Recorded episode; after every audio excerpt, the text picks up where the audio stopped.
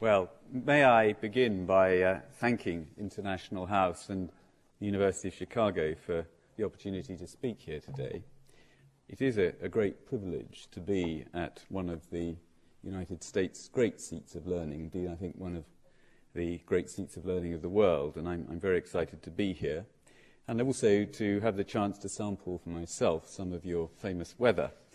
And so far, so good, I guess, though uh, I was reminded of the story of the weekend um, of the sinner from Chicago who died and went to hell, and on arrival told the devil that the heat wasn't a problem because it was just like Chicago in the springtime, which provoked the devil to crank up the heat a great deal further, which in turn meant that the sinner loosened his collar and just said it was like Chicago in the summer. And this provoked the devil to crank the heat to full blast. And the sinner looked around and took his shirt off and said it was like Chicago in August. And the devil was about to give up, but had a, an idea. So he shut off the heat and turned on the air conditioning. And within seconds, the room had frozen, ice had covered everything, and the devil congratulated himself on what he thought was a, a winning play. But when he looked up, the sinner was running around cheering that hell had frozen over and the Cubs had won the World Series. Well, I'm delighted to say that the uh, British official presence in Chicago dates back even further than the Cubs' last World Series win, uh, and further indeed than the establishment of this great university, which I'm told was founded in 1891, because the consulate this year is celebrating its 150th anniversary in the city, having first opened doors in 1855. And I believe that before the 19th century was out, Chicago had entertained its first royal visitor of the shape of the, our then Prince of Wales. And the links between Britain and Chicago have been expanding ever since. Again and again, this city of constant change and innovation has fascinated and captivated my countrymen. And I am very proud that today your lyric opera, Chicago Opera Theatre, and the School of the Art Institute here all use British talents in prominent leading roles and proud too that so many Britons hold top positions in business, the universities, and many other institutions that contribute to the extraordinarily rich cultural, business, and academic life of this amazing city. And Britain and Chicago are also exchanging ideas and experience in some of the key areas of public policy, areas which affect us all policing, public services, urban renewal, the new diplomacy, as I would call it, is now as much about swapping best practice, shamelessly plagiarizing good ideas in health, economic, and social policy, as it is about démarches, aide-mémoires, and signing treaties. Britain's economic and commercial links with Illinois are, I reckon, second to none. We're the largest foreign employer and investor in this state, with around 200 British companies employing around 60,000 of your fellow citizens. And I think these companies recognize the benefits of being located the crossroads of the world's largest economy, making their own contribution to the amazing diversity of a city where I'm told that on any evening there'll be a hundred languages being spoken around the dinner tables. And it's very much this theme of the world on our doorstep that I'd like to touch on this morning. The founder of International House, John D. Rockefeller Jr., said the success of each is dependent on the success of the other. And this is as true for nations as it is for individuals. The community of nations is now heavily interdependent. And this makes dialogue and cooperation absolutely essential, not just to improve the chances of success internationally, but equally to reduce the chances of costly international failures. This is a lesson that's been well learned by transatlantic partners over the past 60 years, for together we contained and ultimately overcame the totalitarian challenge posed by the Soviet Union to our way of life. In doing so, we showed that persistence and determination in defense of our principles and values can, be, can bring about fundamental change for the better. Well, now we face new challenges. But transatlantic dialogue and cooperation remain as central to the successful meeting of these as they were to our success in the Cold War.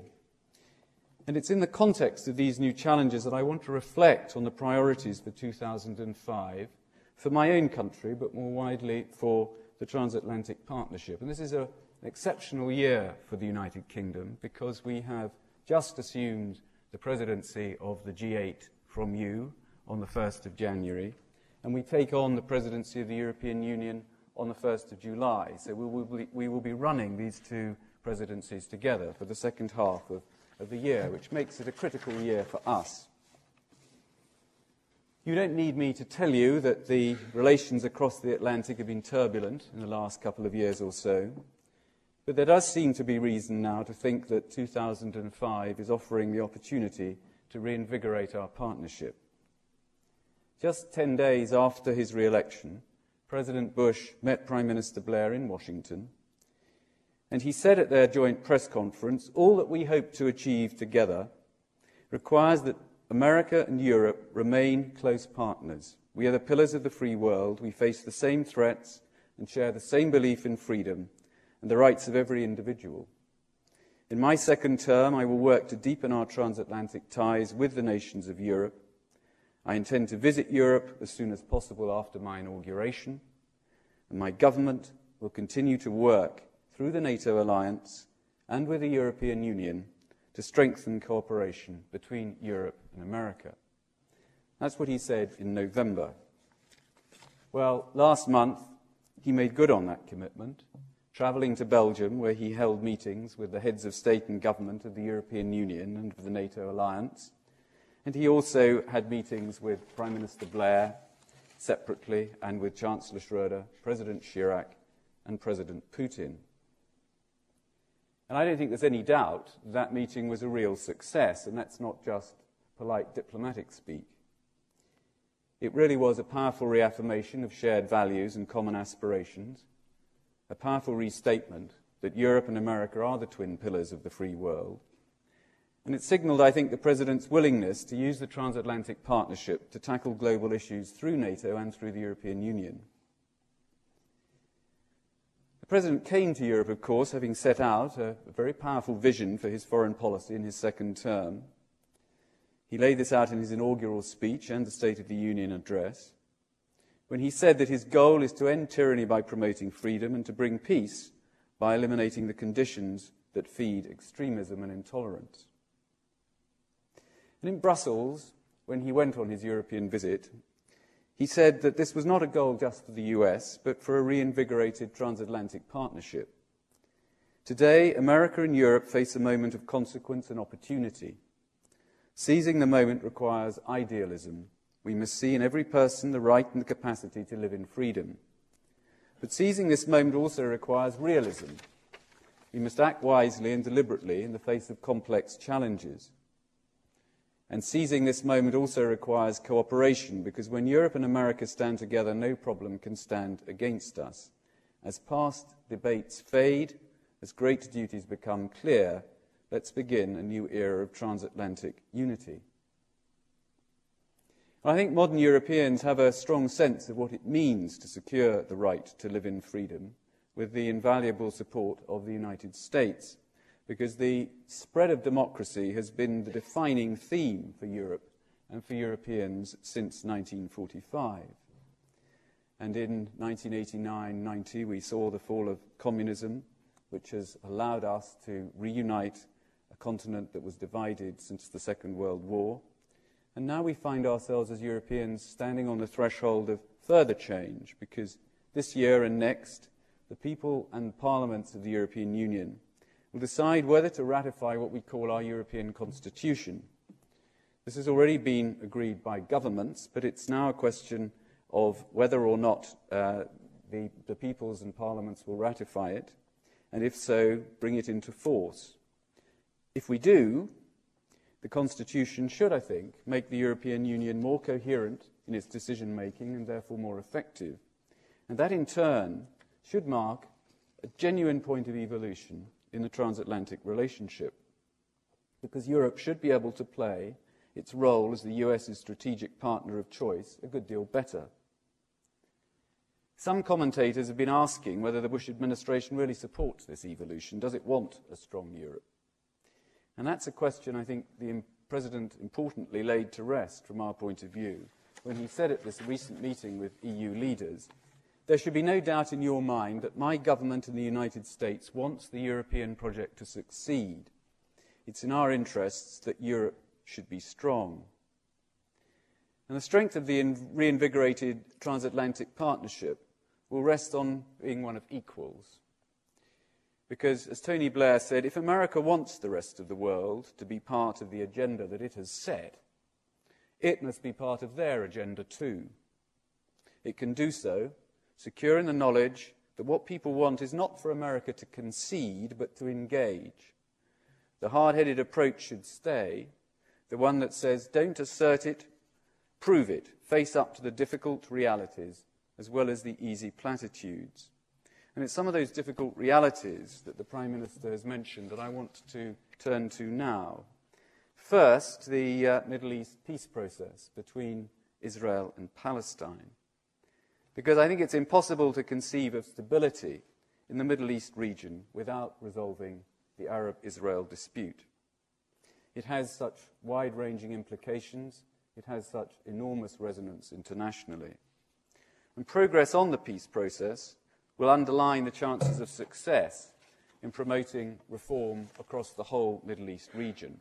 And that, in turn, will underpin the chances of success in tackling the causes of terrorism. And it's worth saying to you that the Arab Israeli question also plays into the transatlantic relationship too, and the chances of reinvigorating it and improving it, because European governments and publics place huge importance on this issue. And so the greater the effort that the United States administration is putting into trying to resolve the problem, the more significant the impact on European perceptions of the United States. And so it's with real pleasure that the Europeans see that in his second term the President has put the peace process at the very centre of a common transatlantic approach to the whole wider Middle East issue.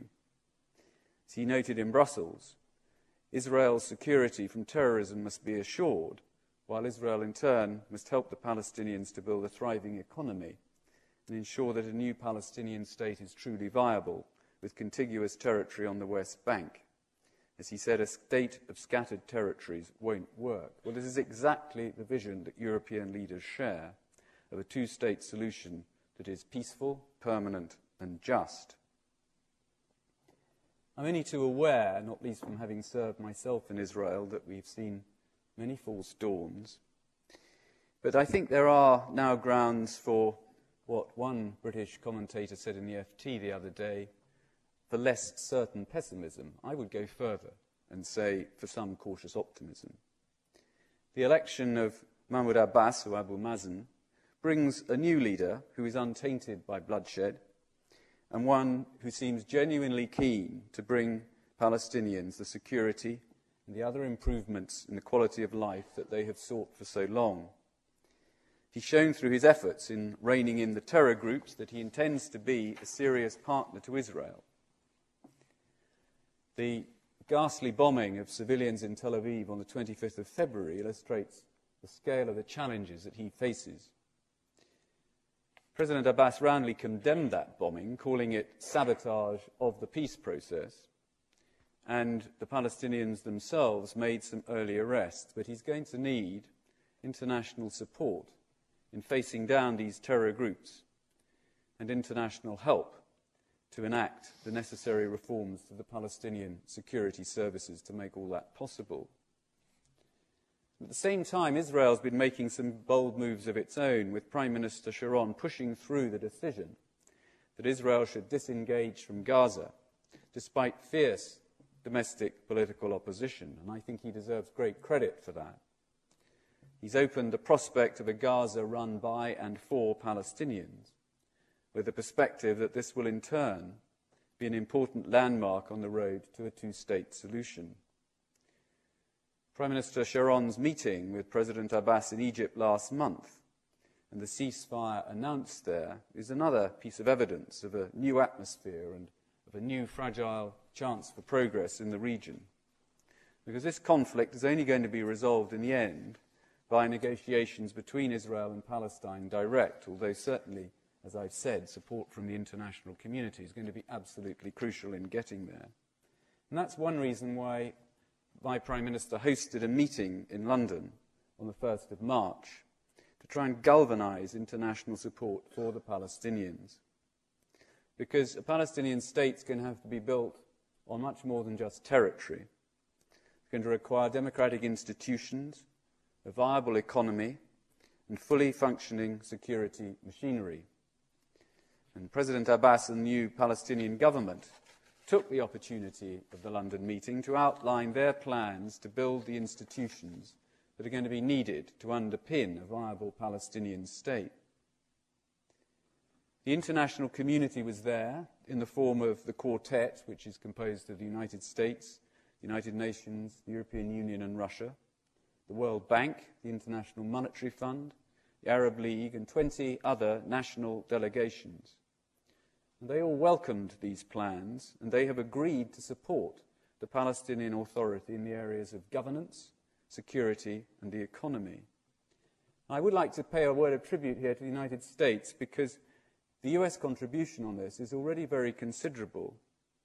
Secretary Rice played a key role in the London meeting. She went there, she committed herself to this, and the appointment of Lieutenant General Ward as the US security envoy is further proof that the President does believe a settlement is attainable, as indeed is his announcement of, of a further $390 million worth of American assistance. And at that London meeting, as well as the United States, my own country, Japan, Qatar, the UAE, and the European Commission have also announced new pledges of support. So I do think it is a time for hope and that we can allow ourselves the luxury of some fragile optimism. But we also have to face up to what my Prime Minister has called the difficult realities, because, of course, moving on from here is going to be very difficult. There are extremists and terrorists who are hell bent on blocking progress and preventing a peaceful settlement. And one of the very great priorities we all have is to confound them. And maybe, just maybe, we now have an opportunity to do that very thing. Equally, I think it's a moment for fragile optimism over Iraq, which has been such a tortuous subject for so many difficult months. And here, I think the transatlantic partnership is faced with three challenges. We need to build on the success of the remarkable Iraqi elections in January by supporting the political process that's now begun and helping with the drafting of a new constitution. We also need to ensure that the Iraqi security forces are trained and equipped to provide Iraq's internal and external security without us. We need to expedite the process of reconstruction of the Iraqi economy so that Iraqis can see for themselves that there really is a change and an improvement in their daily lives. As far as the political process is concerned, I do think the elections were an extraordinary example of how people do want to exercise their democratic rights if they're given the chance. I am struck by the fact that in the northern provinces, turnout was at least 80%, in the south, over 70%, and even in the central areas where it was very, very much lower, a lot of very brave people turned out despite the intimidation. And I think it may be true that a psychological barrier has been shattered. Iraqi politicians are now engaged in the kind of intense discussions which we're all used to when it comes to the makeup of democratic governments. And some are asking my government, and no doubt the United States government, what we think about this candidate or that candidate, but I think it misses the point because it's now for the Iraqis themselves to fashion a new government through the usual processes of coalition building and compromise, and not for us to try and steer this process. And it takes time, and it's frustrating, and it's easy to be impatient. And as Deputy Prime Minister Barham Saleh put it, he expected long sessions where Iraqi politicians would drink gallons of tea in smoke filled rooms. And so far, he certainly hasn't been disappointed. But that's democracy for you. What we have now is an outbreak of politics, which I think does offer a springboard for progress in a critical year. Because once the Iraqi transitional government is in place and the Transitional National Assembly is in session, and we're now told that that will be in a few days' time, their key priority is going to be to set up a national constitution and to hold elections under that constitution by the end of this year. It's an ambitious timetable and it's an exciting prospect, and they're going to need unstinting international support to get there. And that's why I think it was very important that when the President was in Europe, partners on both sides of the Atlantic made clear that they were now determined to help the new Iraq. I think where we are now is that we are all determined to look forward in hope rather than back in recrimination. The EU foreign ministers have uh, committed themselves to increase political engagement in Iraq, and the European Commission is going shortly to open an office in Baghdad. We also want the UN to play a leading role in coordinating offers of assistance and I think I should pay tribute here to the extraordinary support that they gave to the January elections in Iraq. They have been much criticized for many things, but the efforts of Mr. Valenzuela and many others were really outstanding. And we hope that the UN will now bring its expertise to uh, the constitutional debate that's about to begin. But the political process obviously needs to be supported by progress on security. And during the President's visit to Europe, all 26 members of NATO agreed to provide support to the NATO training mission, either through provision of personnel or through finance. This and continuing support from coalition members deployed in Iraq should help to step up the tempo of Iraqis taking charge of their own affairs and uh, we now see training Iraqis as the Iraqi security forces as really a top priority for the coalition. Finally, of course, we must not lose sight of the enormous task of rebuilding and developing Iraq's infrastructure. Promises of international financial support are fine, but they must materialize and they must be seen to change things on the ground. US and European leaders have underlined the de- their determination to improve the flow of aid to Iraq, including the much needed enhancing of donor coordination mechanisms. But as we look ahead this year, we should keep in mind UN Security Council Resolution 1546, which asks the Security Council to review the coalition presence this June. And certainly, we've always made it clear that if the Iraqi government asks us to leave, then we shall go. But ultimately, I suspect withdrawal won't be so much about deadlines as about building indigenous capacity so that Iraq can successfully manage its own democratic process with the tools to foster economic growth and provide for its own security and as that becomes possible, so it will become possible for us to withdraw what we are doing and in due time to leave. Another major concern where we have to face up to the Prime Minister's difficult realities is Iran.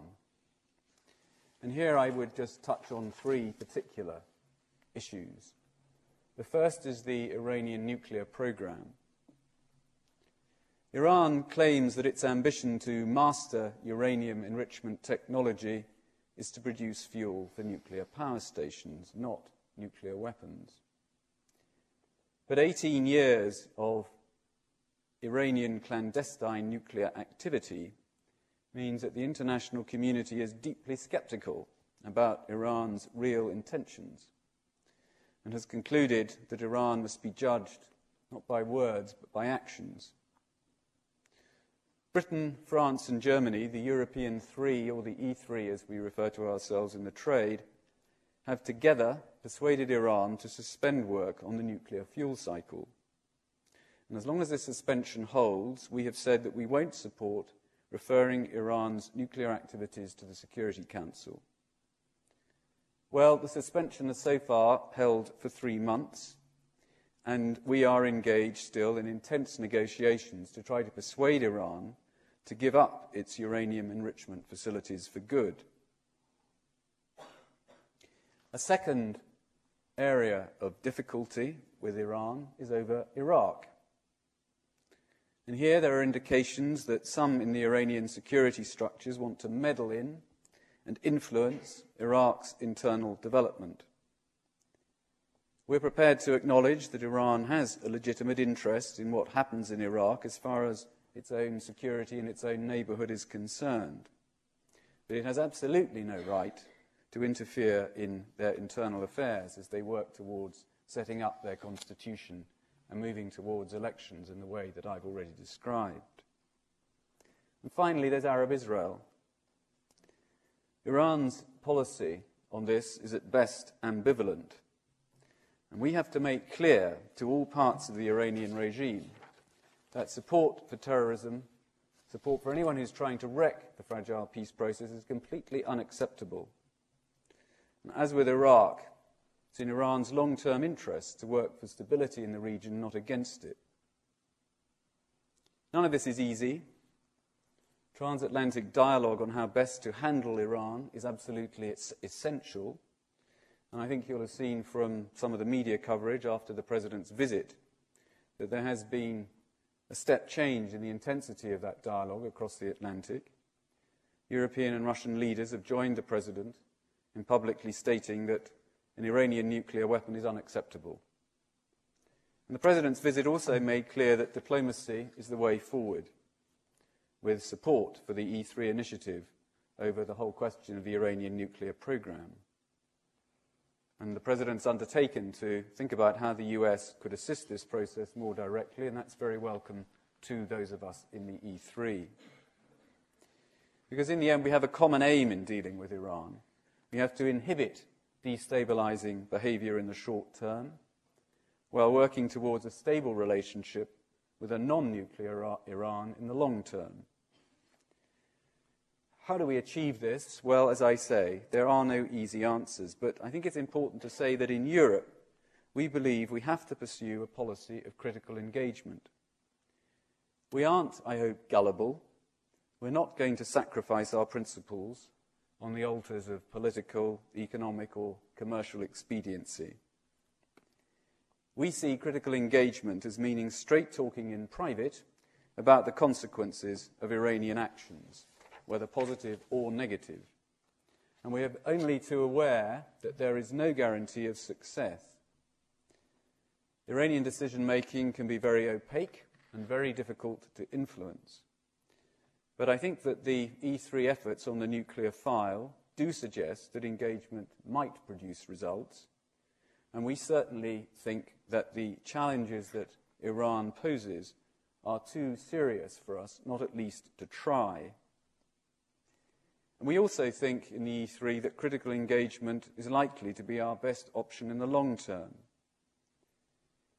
Iranian political structures are not monolithic, and despite the religious authorities' efforts to clamp down, Iranian civil society remains dynamic and diverse. And we think we can use engagement to encourage debate within Iran about the benefits of economic and political reform isolating Iran risks producing the opposite effect. Iran is a huge proliferation challenge, so is North Korea. And on this, on the Korean peninsula, as in Iran, diplomacy offers the best path to remove the threat posed by nuclear weapons. It's important that the international community gives a unanimous message to the North Koreans Develop nuclear weapons and you face isolation and insecurity, and renounce them, and there will be a better, prosperous, more secure future for the North Korean people. And the United States and the countries in the region have recognized the need to work together on resolving this problem through the six party talks. We in the UK, we in Europe, are not party to this. We don't have a seat at this table. But the United Kingdom does have its own diplomatic presence in Pyongyang, where we make clear that we fully support the process underway and that there's no difference at all between us and the United States, or indeed the United States as international partners. And I think one of the very interesting aspects of the P6 process is that you find China adding its voice to those who are urging the North Koreans to return to talks and give up their nuclear ambitions. Indeed, China is right at the heart of the P6 process. And it's very good, I think, to see the United States and China working closely together on an issue which is crucial, not just to regional stability, but global security. We in the EU want to work more closely with China as its economic and diplomatic influence grows. But at the same time, no one in Europe wants to build closer relations with China at the expense of US security. We have absolutely no intention of destabilizing the security situation in East Asia, where we greatly value and we greatly appreciate the role that the United States has been playing for many decades. And this brings me to a hot topic, which is the debate now over the EU's arms embargo on China. And I would say that this has generated a great deal of heat so far, but not much light.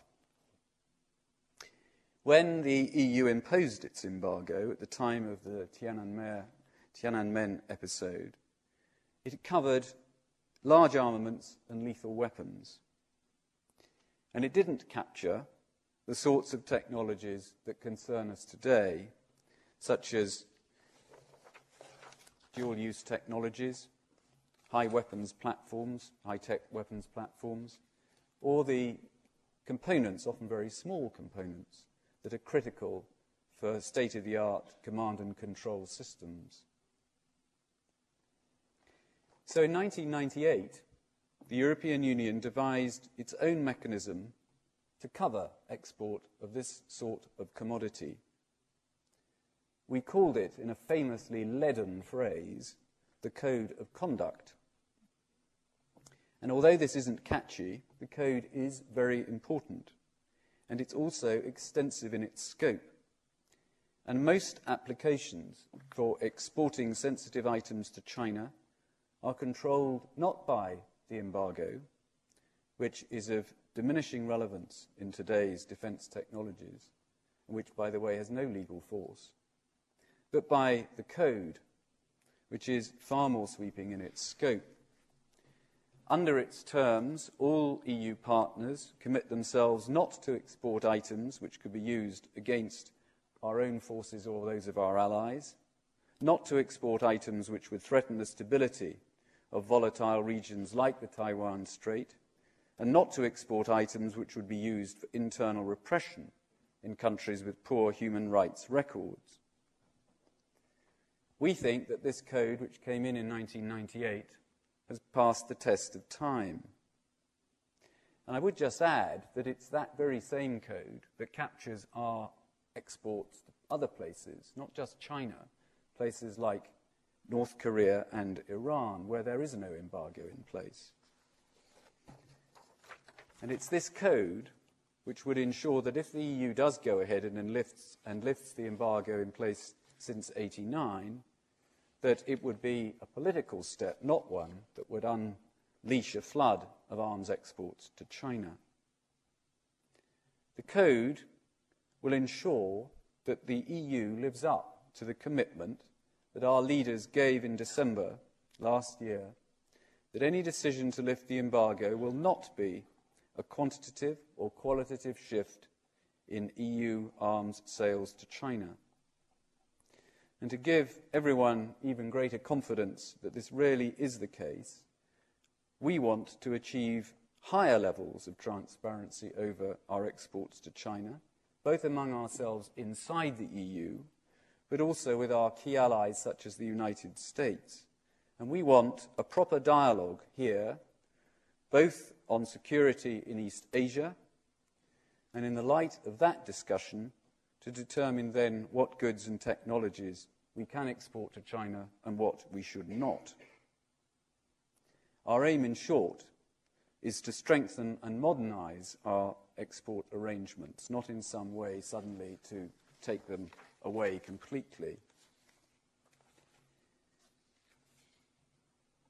Beyond the, these issues of the Middle East, of Iran, of East Asian security, I want to end by touching on our priorities for our G8 and EU presidencies in London. Because my Prime Minister is committed to trying to generate new momentum behind two longer term problems those of the poverty problem in Africa and the need for development, and the problem of climate change.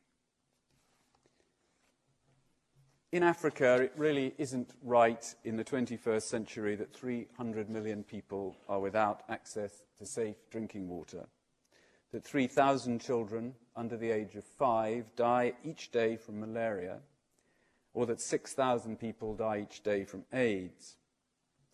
Africans are determined to take action themselves to prevent their continent from falling further behind. They often get a bad press, but there have been impressive achievements, and there are now some 15 countries that are managing to grow at 4% or more. And despite the horrendous events in Darfur, there are actually fewer conflicts in Africa now than there were 10 years ago. Democratic governments has been making progress.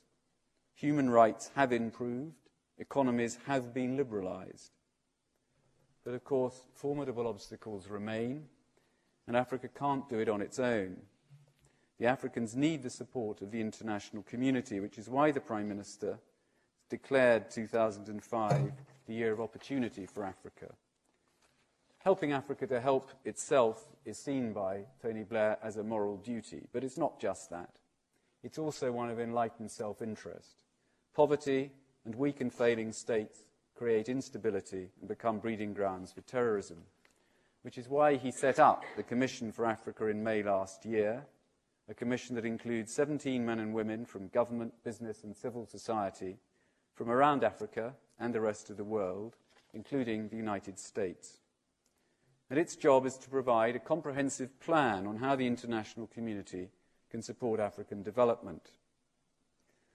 It will almost certainly call for substantial increases in aid but it will also highlight the work that we need to do across the board encourage private sector investment, promote intra African trade, tackle the cancer of corruption, promote good governance, invest in infrastructure and education. The Commission's report's due out later this week. The ideas it advances will be taken forward at our G8 summit meeting in the summer, which we're having in Gleneagles in Scotland.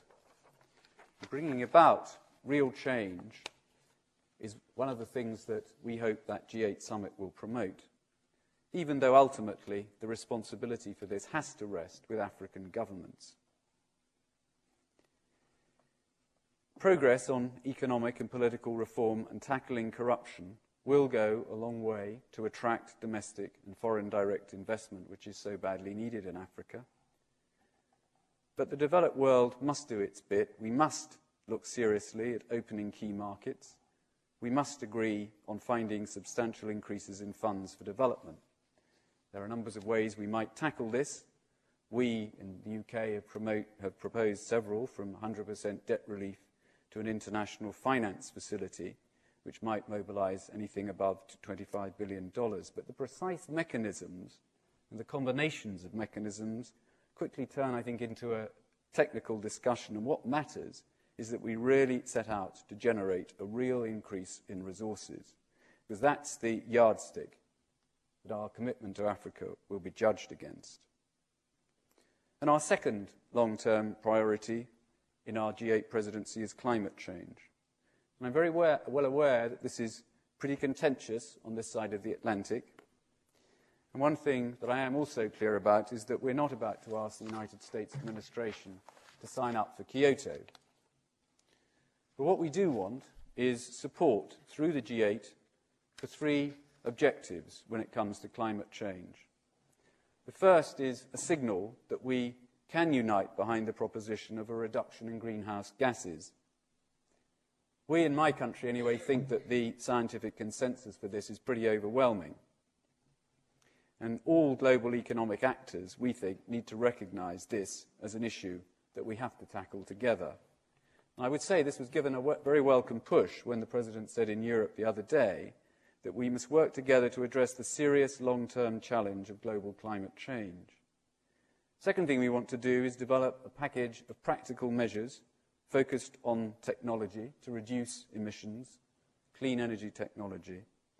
And the third is to build a partnership with rapidly developing economies like those of China and India to work out how we can encourage growth in a low carbon way. And if we can't find a way of doing that, it won't work. We don't think that the solutions to the problems need involve drastic cuts in growth or standards of living. Since 1990, the United Kingdom has cut emissions of greenhouse gases by 14%, while our economy has grown by 33%. New technology is usually cleaner and more efficient, so it is a classic win win. But this is an issue that won't go forward and can't be tackled unless we really have global cooperation. Well, you've listened very patiently, and you'll understand that this is a very full global agenda, and that's only part of it. And I do think that the issues that I've tried to touch on here have effect for us all.